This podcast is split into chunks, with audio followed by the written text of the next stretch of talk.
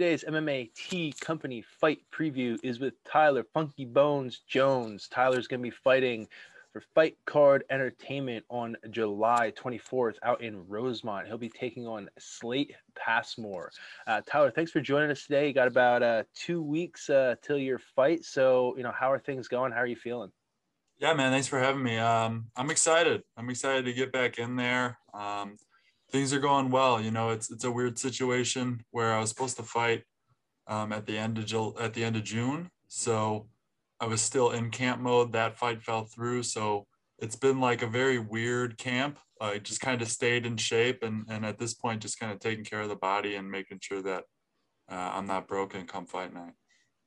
and uh, you know it's a weird feeling right? Because you were scheduled to fight june 5th now you're fighting july 24th so like you said there's no real time to take time off or really not be in the gym between those two scheduled fights. So uh, talk to me about how if how you switched up your your training at, if you did at all uh, for this camp um, to keep yourself kind of prime and peaking for the fight that's about six weeks after your original one was supposed to be? Yeah so it definitely was a lot of finagling i think in terms of just kind of uh, energy levels and intensity. Uh, the last couple weeks have been have been um, hitting the road pretty hard but before that it's just kind of been working on technique and making sure that um, you know, we maintain that level that we were already training at and that foundation of cardio that we already built. Um, so we're not losing it there, but also at the same time, we don't want any diminishing returns where we're overtraining and stuff like that. So um, it's definitely, I, I like the way that this camp has gone where it's kind of almost doesn't even feel like I'm in camp mm-hmm. in a way um, I just feel it's it's I'm enjoying the process, which is it's sometimes you know as you know hard to do when you're in camp back to back that many times. So yeah, it, it's it's worked out really well, and um, I'm also working with the nutritionist uh, Eric Pena who just did Dustin Poirier's cut um, last weekend for that big fight. So that has also been something that is definitely noticeable uh, this time around. I've never worked with anyone like that or, or had any input on that. So um, it's definitely a change and, and a good one at that.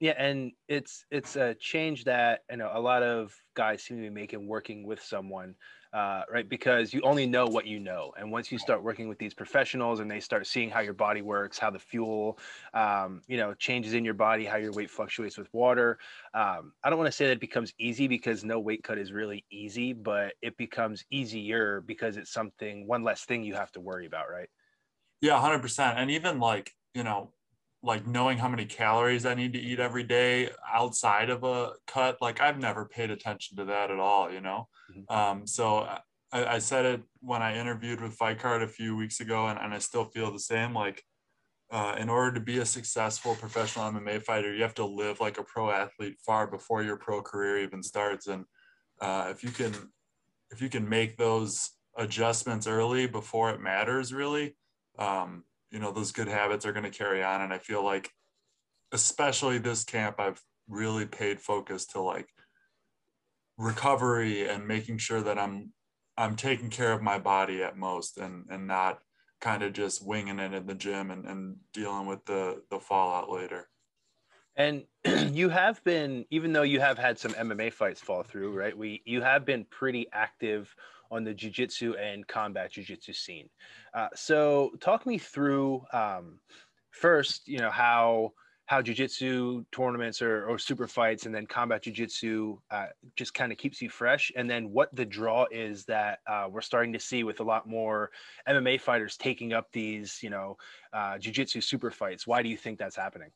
Yeah so um, in terms of just the draw of it i think originally it kind of it struck me as a good opportunity during COVID, right? Not many fights were going on. Um, and jujitsu kind of presented itself as a way to to still stay active and get cage time without really having uh, the opportunity or the um, I guess the risk of fighting, you know, because during these travel times, you're probably going to have to travel without a coach. And, and I don't really want to fight without my coach cornering me. So jujitsu kind of is a loophole where you can still compete, still get in the cage, still feel that intensity, but not not much repercussion, you know. Um, so that was definitely the allure to me.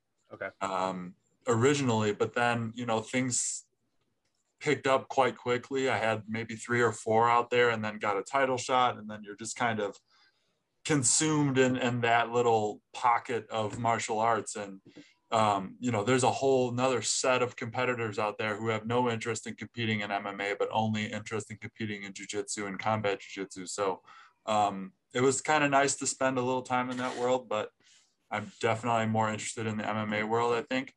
And um, yeah like to your point a lot of people seem to be um, fluctuating and hopping back and forth. I think grappling is at an all-time high right now in terms of popularity. Um, you know, you got Chael Show, Submission Underground, and, and you have all these EBI things and combat jiu-jitsu worlds. And I think people are just starting to kind of understand um, how beautiful martial art jiu-jitsu is, you know? Um, and, and with all the new kind of the new things people are imploring out there, it's it's definitely more fan friendly than it ever has been, at least in my opinion. And I think that's that's showing with with MMA guys kind of jumping in the scene and and getting in there. And I think you know, in in my opinion, the nogi jiu-jitsu tournaments and the you know the who's number ones or the fight to wins and things like that um, the nogi seems to be more of a fan favorite for people who don't necessarily understand all the ins and outs of jujitsu and the intricacies of it, just because the gi can be a little bit slower, right? Gi right. matches can still be very exciting, but you don't see the the high flying, um, you know, explosive matches that you see a lot of times in nogi.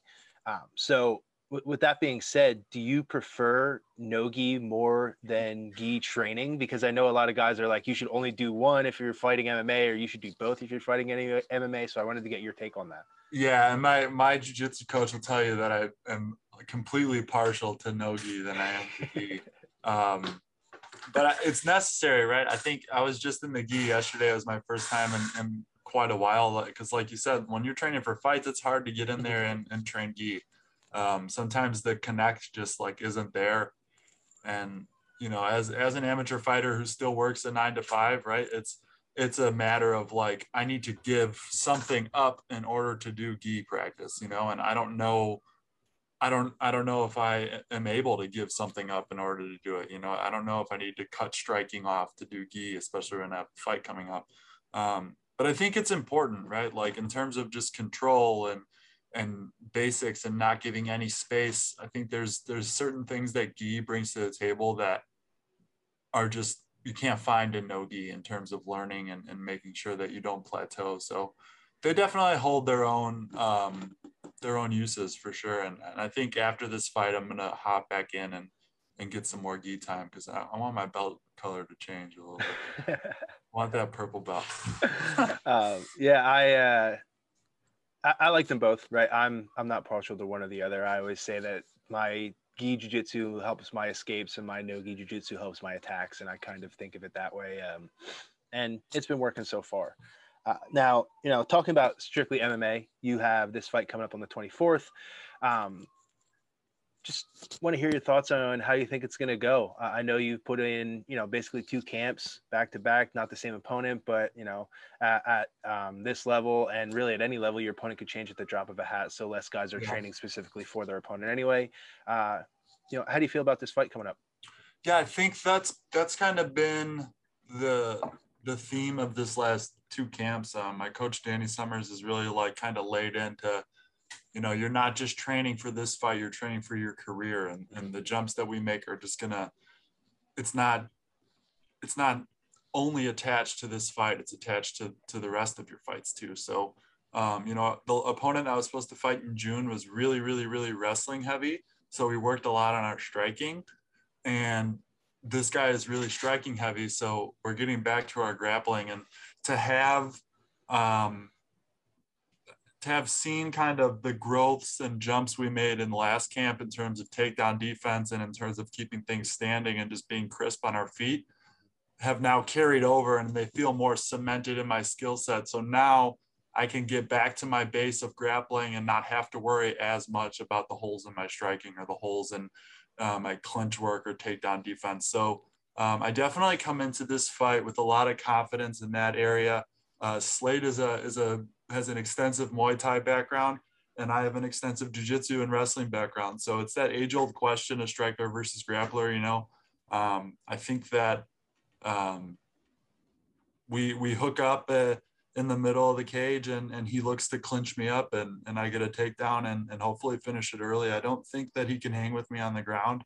Um, he's definitely a dangerous striker, and and he is good in the clinch. But um, yeah, it's it's going to be an interesting fight, and and I'm excited to get in there and showcase what we've what we've been putting in work on. Awesome, man. We're excited to see it. um, you were saying before we started recording, uh, show's basically sold out. So, you know, let everybody know how they can watch you on the 24th. Yeah. So if you go to fightcard.net, um, they have the pay per view already available for ordering. Um, they did sell out pretty quick. We are the main event of a 20 fight fight card. So it's it's a big show. It's the first one in the Chicagoland area post pandemic. So uh, there's definitely going to be a lot of eyes on this. This is for a lightweight, light, super lightweight championship. Um, so it'll be a five round fight. Um, and yeah, I mean, not only is our fight going to be worth the price of admission, but you know, there's there's the best talent that the Midwest has to offer just sprinkled across this card. So it's definitely worth uh, the twenty five dollars of of pay per view admission. Awesome, brother. We're looking forward to it. Super excited for this fight. Uh, before I let you go, just wanted to give you a chance, shout out whoever's been, you know, helping you out and you know, putting in the work with you along this fight. Yeah, um, big shout out to both of my gyms, Faro Academy, uh, Brazilian Jiu Jitsu in Elmhurst, and uh, Intercept MMA in Forest Park. I mean, you know, all the hours that we've put in the past three camps with no fight. Um, I'm looking forward to showing the results of that, the fruits of that labor, and then um, you know, shout out to my sponsors, MMA Co. Um, you know, there's almost I can't even remember all of them at the same time, but uh, you know, sponsors, family members, friends. Um, you know, it's it's hard. It's hard for people to kind of truly understand the sacrifices that mixed martial artists go through um, training every day. We don't get to go out and have fun as much as we used to or would like to. So, um, you know just the the sacrifices made for those friends and families and people who stay in touch and reach out um, just super thankful for the support system that i have behind me and um, can't wait for it to all pay off next weekend awesome tyler like i said we're looking forward to it uh, good luck that'll be uh, fight card entertainment july 24th tyler funky jones Bone or Funky Bones Jones. I'm sorry, Funky Bones Jones. Yeah. Uh, good luck. We'll see you on the other side.